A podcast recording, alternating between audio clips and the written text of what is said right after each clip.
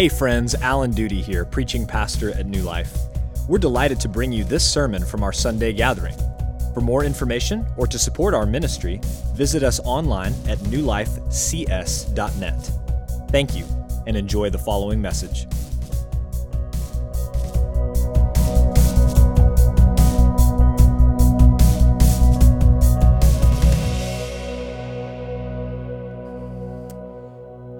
February 1968, African American sanitation workers in Memphis, Tennessee went on strike after the crushing death of two of their coworkers.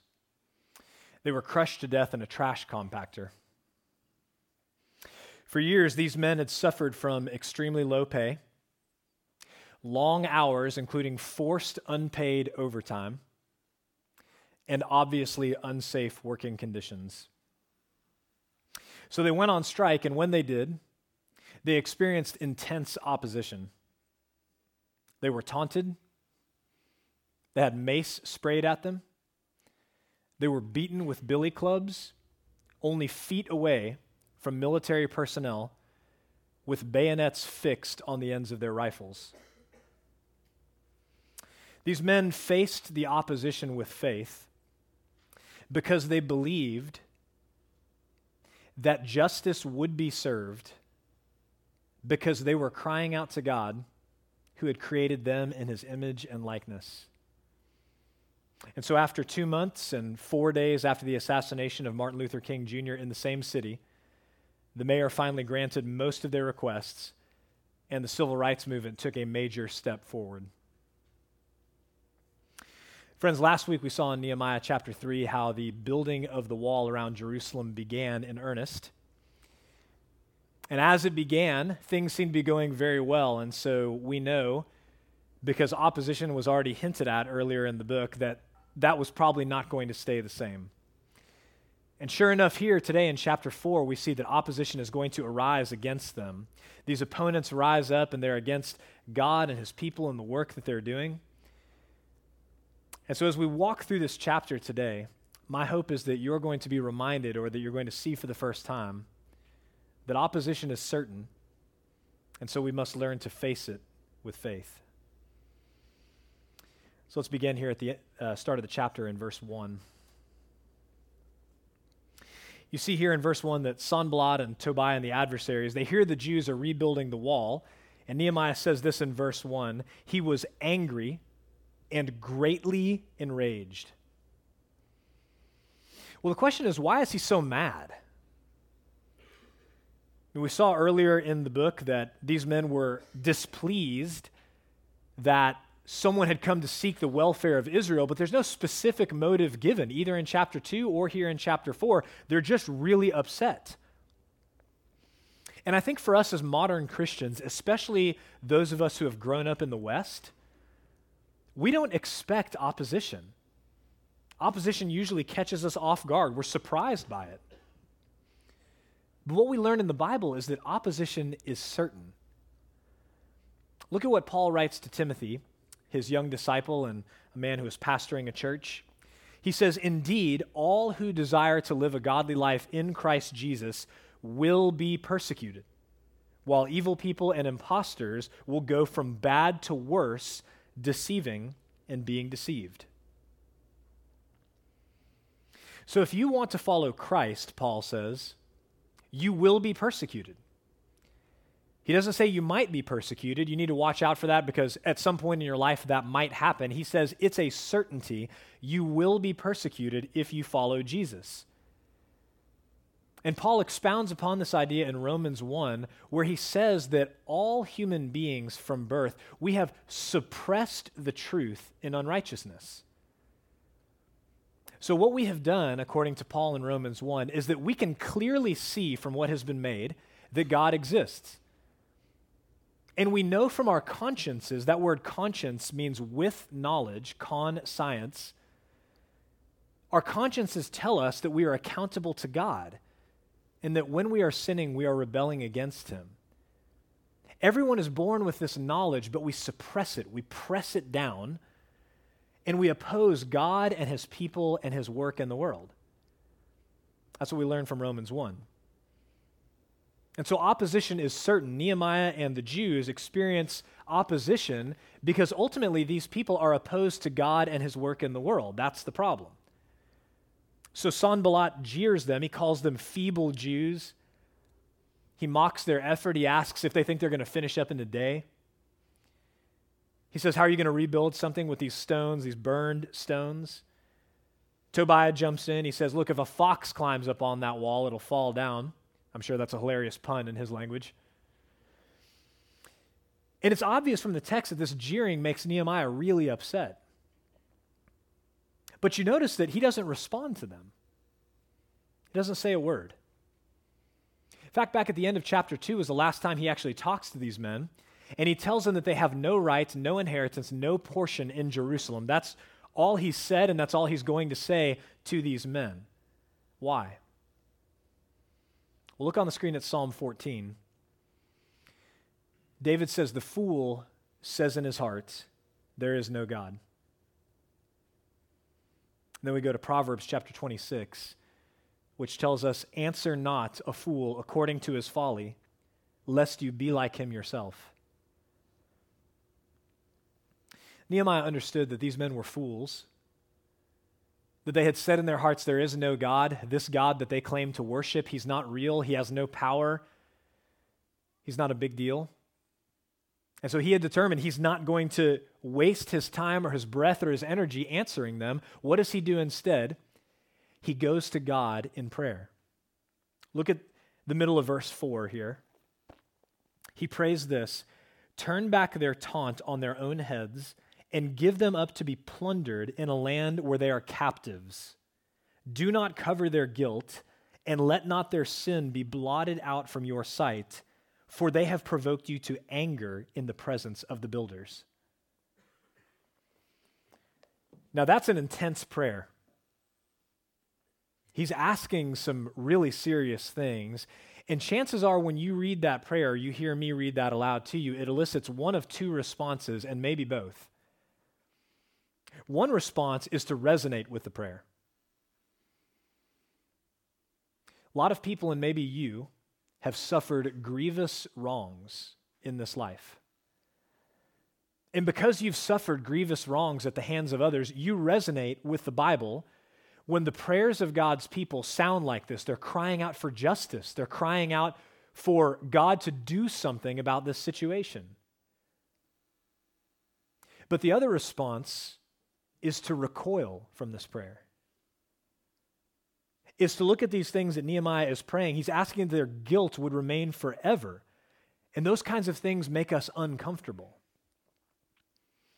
And so, what I want to do is offer you a few thoughts on how we should process Nehemiah's prayer. What can we, what can we learn from his prayer? The first thing is this we should be angry at injustice we should be angry at injustice. Now, we don't want to be sinfully angry, which would mean that either we're angry at the wrong things, we're angry at stuff we shouldn't be angry about, or we're angry in the wrong way. You're angry at the right stuff, but you're not, you're not expressing that anger in a God honoring way, basically, all of social media. So we don't want to be sinfully angry, angry at the wrong things or angry in the wrong way. We don't want to do that, but we should be angry at injustice. That should make us upset. Nehemiah was angry primarily because God was being mocked. His power, his promises, his honor is what's being mocked. Look again at verse 5. What does he say? They have provoked you to anger. He doesn't say they've provoked me to anger. He doesn't say they've provoked us to anger. He says, do these things because they've provoked you, God, to anger. So we should be angry at injustice. C.S. Lewis, uh, many years ago, wrote a book called Reflections on the Psalms. And in this book, he's reflecting on the Psalms, and one section that has to do with the imprecatory prayers in the Psalms, which are prayers like Nehemiah's here. Look on the screen at what C.S. Lewis wrote. If the Jews cursed more bitterly than the pagans, this was, I think, at least in part because they took right and wrong more seriously. For if we look at their railings, we find they are usually angry not simply because these things have been done to them, but because these things are manifestly wrong and hateful to God as well as to the victim. So we should be angry at injustice. But second, we have to remember that Nehemiah was an old covenant believer. Nehemiah was an old covenant believer. And what that means is that much about the Messiah, Jesus Christ, and the work that he came to do and accomplish in his life, death, and resurrection, that was unknown to him. That was going to be hundreds of years later. He didn't know all that we know. He simply did not have our understanding of the Savior and his work. He did not have the understanding of the final judgment and how God was going to make all things right, either on the cross or at the judgment. We know those things. So, given what Nehemiah knew, it's not surprising at all that he prayed for justice like this. And in fact, Nehemiah is doing the very thing that Paul tells us to do, commands us to do in Romans chapter 12. Paul says, Beloved, never avenge yourselves, but leave it to the wrath of God. For it is written, Vengeance is mine, I will repay, says the Lord. Nehemiah does that very thing. He experiences opposition. He is angry at the injustice. And he goes to God in prayer and he expresses honestly and openly, This is how I'm feeling. And then he leaves it to God. He doesn't take vengeance into his own hands, he leaves it to the Lord.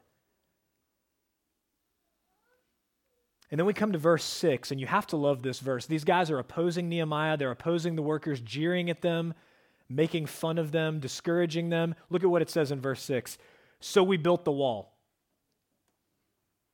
Like, so what? So we built the wall. Nehemiah walked into this situation understanding that he was going to be opposed. None of this came as a surprise to him.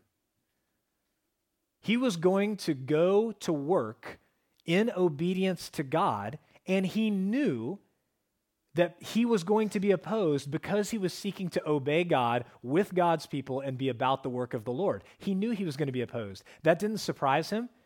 It didn't catch him off guard. It didn't distract him. It didn't discourage him. He expected opposition. Friends, opposition is certain. So we must learn to face it with faith. And what that meant for Nehemiah and the Jews at this time is that they prayed to the Lord, they cried out to him, and they kept their hand on the trowel.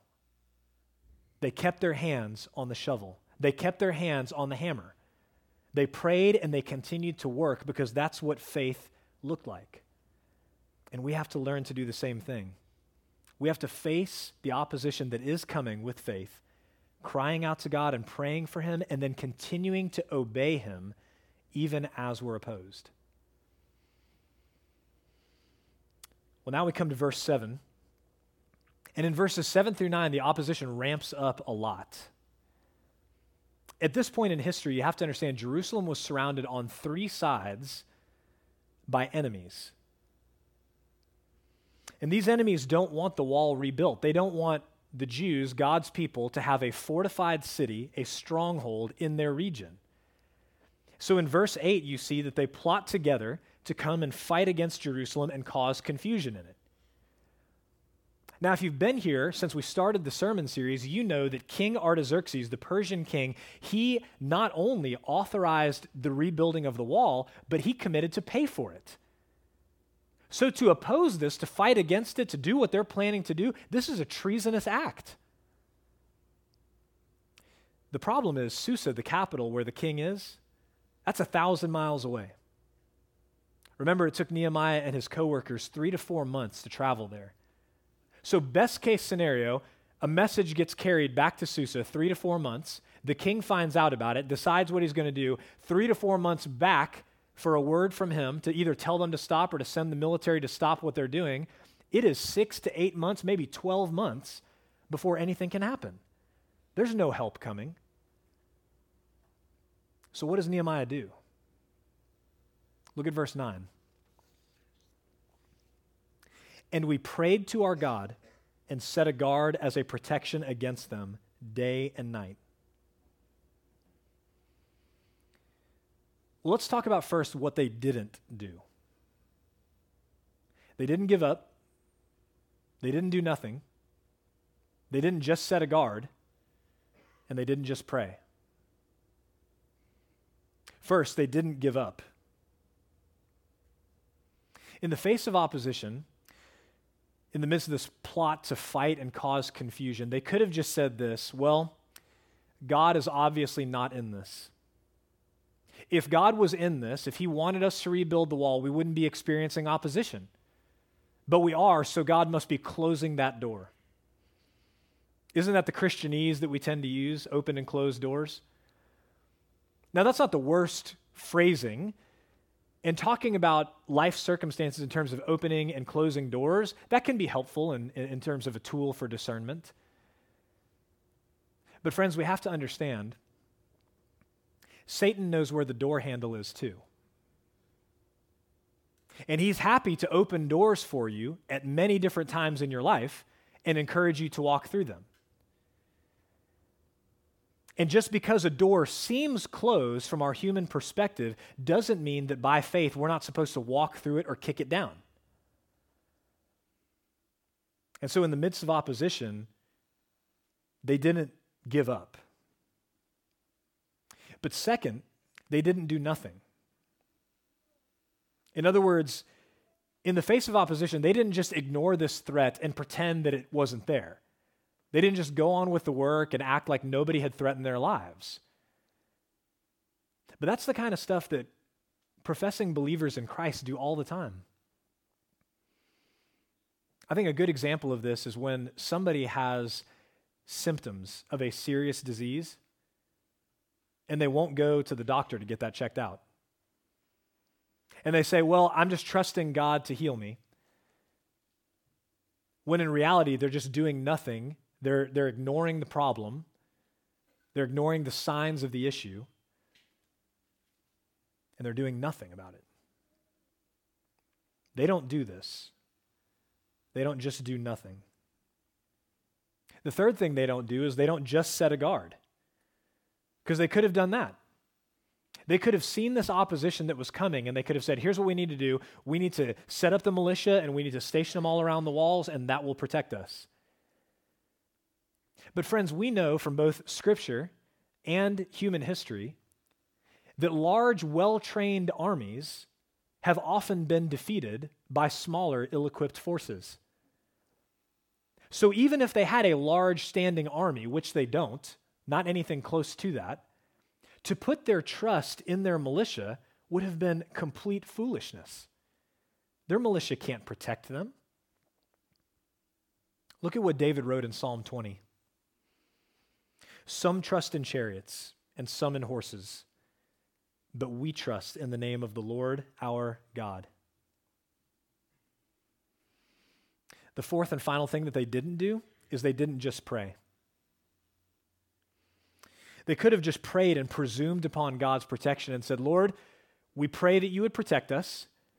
And after they prayed that prayer, they could have said, okay, we asked God, so if he doesn't protect us, that's on him. Well, friends, that would be presuming upon the grace of God, and that's a total misunderstanding of the way that God ordinarily works. Can God protect you apart from any human means? Of course, He can. We saw that Ezra last semester, when he led a group from the capital of Persia back to Jerusalem, he prayed to the Lord. They prayed to God. They didn't have a military escort, and God protected them just fine. God doesn't need any humans to help him. But that's not the way that God ordinarily works in our lives. God provides food for us to eat. How does He do that? Ordinarily, through our hard work at our daily jobs. God protects children. How does He ordinarily do that?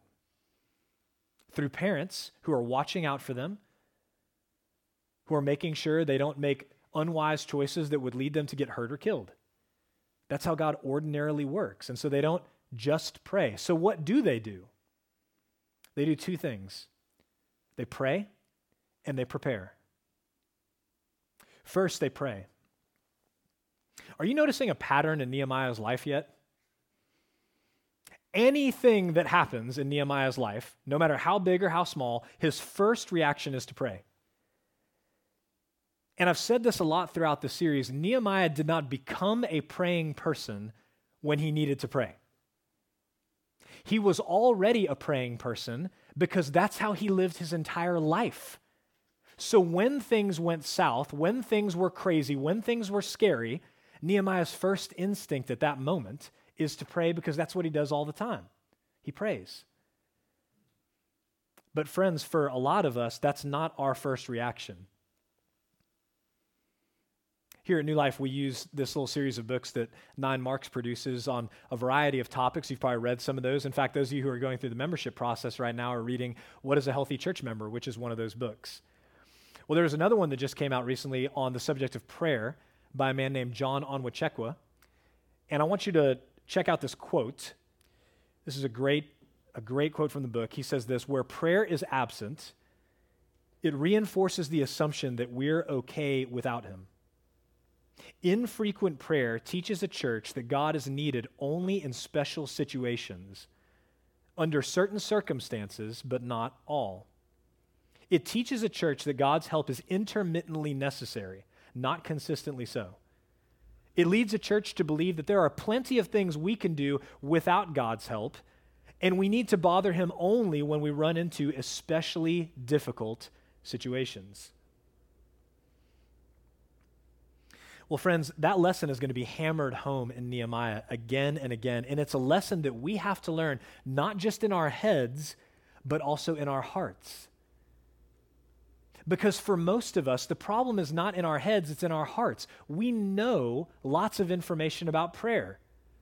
We know what Jesus taught us about prayer. We know what the scripture teaches about prayer. The problem is not a lack of information, the problem is a lack of faith. We don't believe that we need God to move in our lives individually and collectively as a church. That's why we don't pray. The problem is with our hearts, not our heads. And so the first thing they do is they pray. The second thing they do is they prepare. I want you to see here, they don't stop at prayer. He did pray and he prayed first, but Nehemiah doesn't stop there. They don't presume upon God's goodness and grace thinking that because they've prayed, they don't need to do anything else. No, they set up a guard. That's wise. He understands that God works through means. And he believed that the means that God would use to protect them was setting up a guard. And so you can think of it this way I live in a house with doors and locks and even a monitored alarm system. If I lived in a mud hut without a door, I would trust that God would protect me and my family. But I don't live in a mud hut with an open door. I live in a house with doors and locks and a monitored alarm system. So every night before I go to bed, I lock the doors and I turn on the alarm.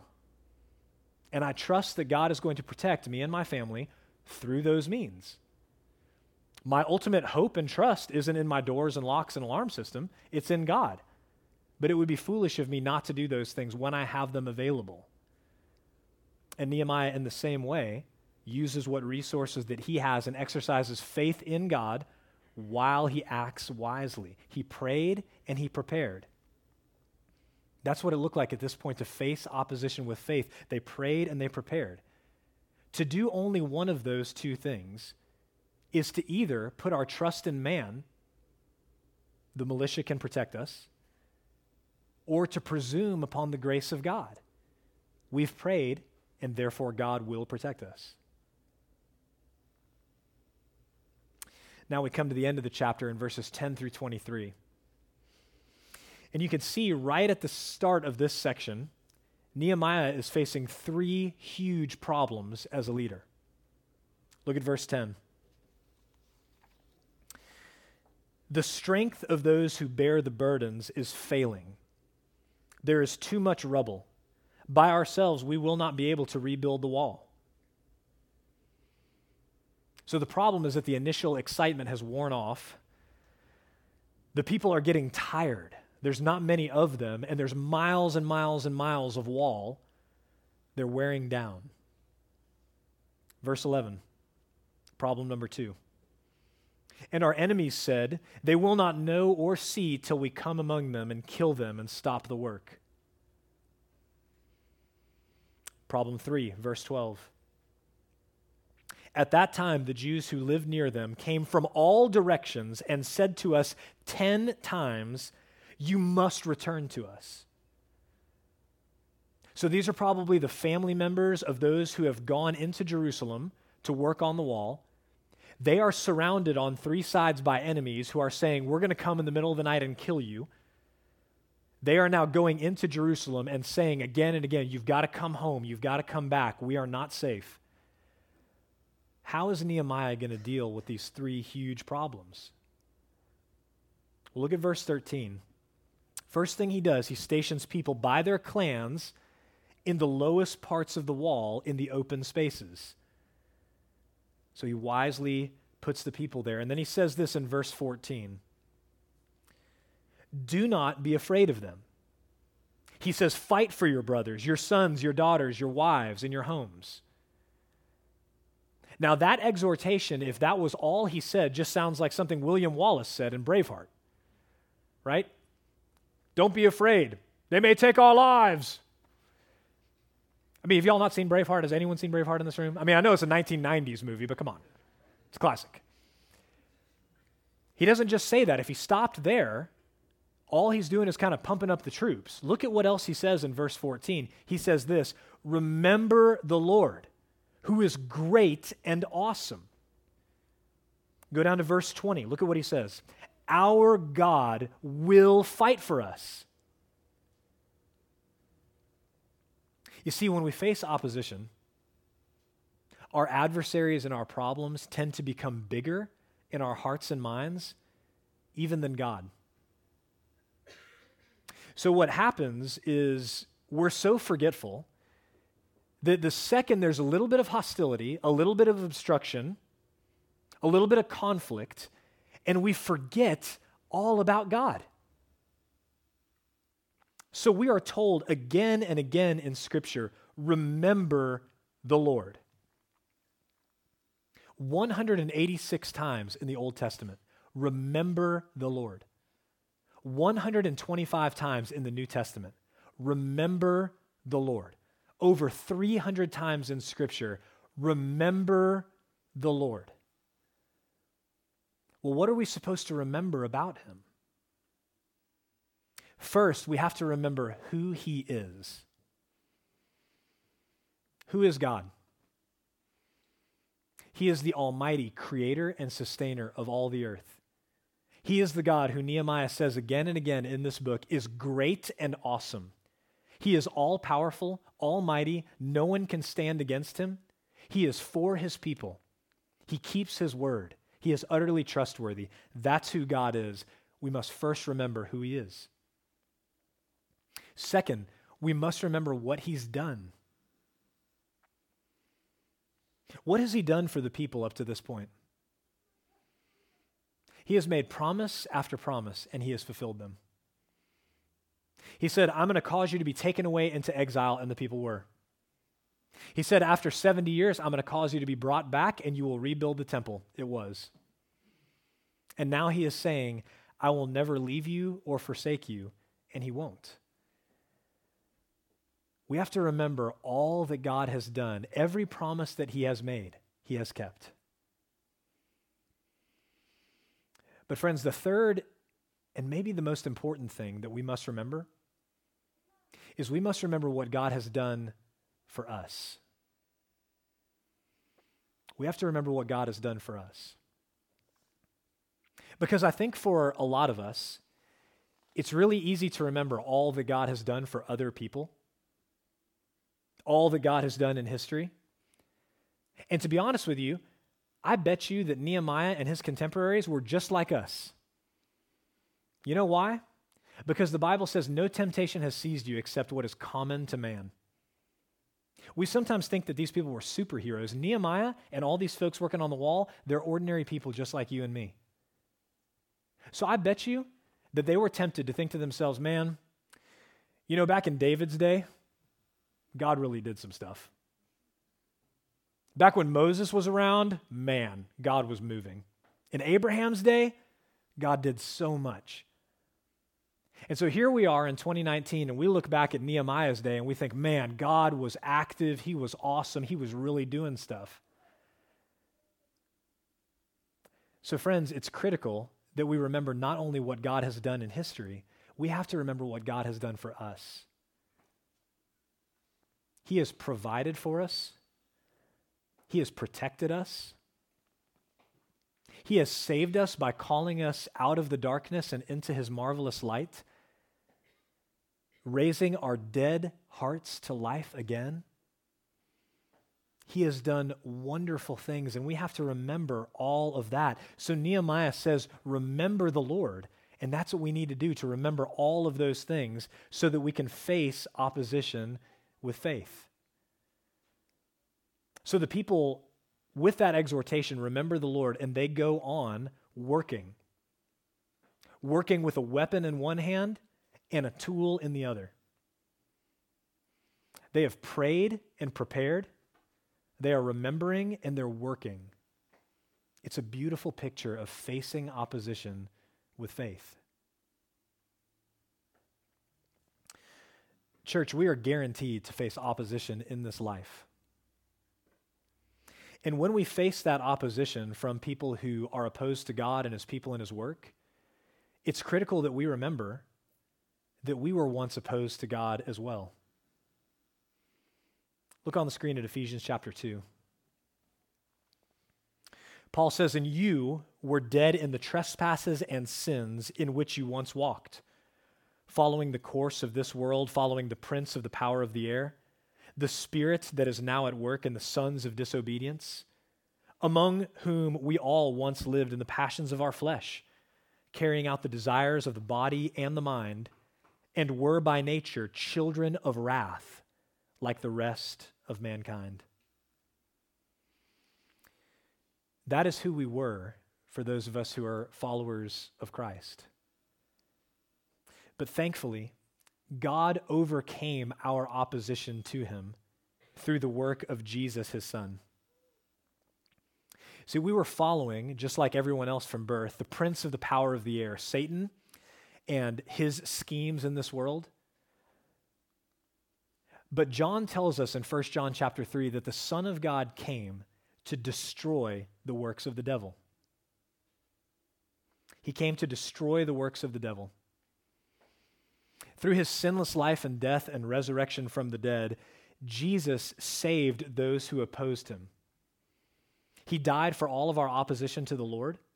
He gave us new hearts that now are not opposed to God, but are for him and for his work and for his people. We have been set free from slavery to sin, and we've been set free to walk in a new life. We're no longer opposed to God. And so, if that's your story today, if you've been set free from opposition to God through faith in Christ, then all of the credit, all of the glory goes to God. He's the one who did that. You didn't do that. I didn't do that. God did that. And we can thank Him for it. But there are some here today who are still opposed to God, who are still opposed to Him and His work and His people. And if that's you, then you have to understand that part of the reason that you're opposed to God is because you have an adversary, the devil, who wants nothing more than for you to remain opposed to God, not just for the rest of this life, but for all eternity. That's what he wants. He wants to come and he wants to snatch away the word of God that you're hearing this morning, maybe that you've heard for most of your life, just like birds snatch up seed that falls on a path. Thankfully, the Spirit of God is infinitely stronger than Satan, infinitely stronger than his work. And God is calling some of you this morning to end your opposition to God. And the way that you end that opposition to God is by first acknowledging that you are opposed to Him. by understanding that your opposition to him is sinful and rebellious. By acknowledging that you need to be saved, you need to be forgiven and reconciled to God, and that the only way for that to happen is for you to put your faith in Jesus Christ, the Son of God, who came and lived obediently and died on the cross in your place for your sin, and then rose again from the dead so that you could be forgiven and so that you could be turned from an opponent of God to a child of God. I want to leave you with these words from 1 Peter chapter 5. I love this section of scripture. Peter says, Be sober minded, be watchful. Your adversary, the devil, prowls around like a roaring lion, seeking someone to devour. Resist him, firm in your faith knowing that the same kinds of suffering are being experienced by your brotherhood throughout the world. And after you have suffered a little while, the God of all grace, who has called you to his eternal glory in Christ, will himself restore, confirm, strengthen, and establish you. To him be the dominion forever and ever. Amen. Let's pray. Father, we thank you for your word to us in Nehemiah chapter 4.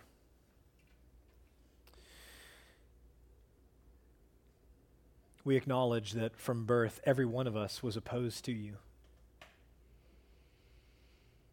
And yet, you, in your kindness, your mercy, your grace,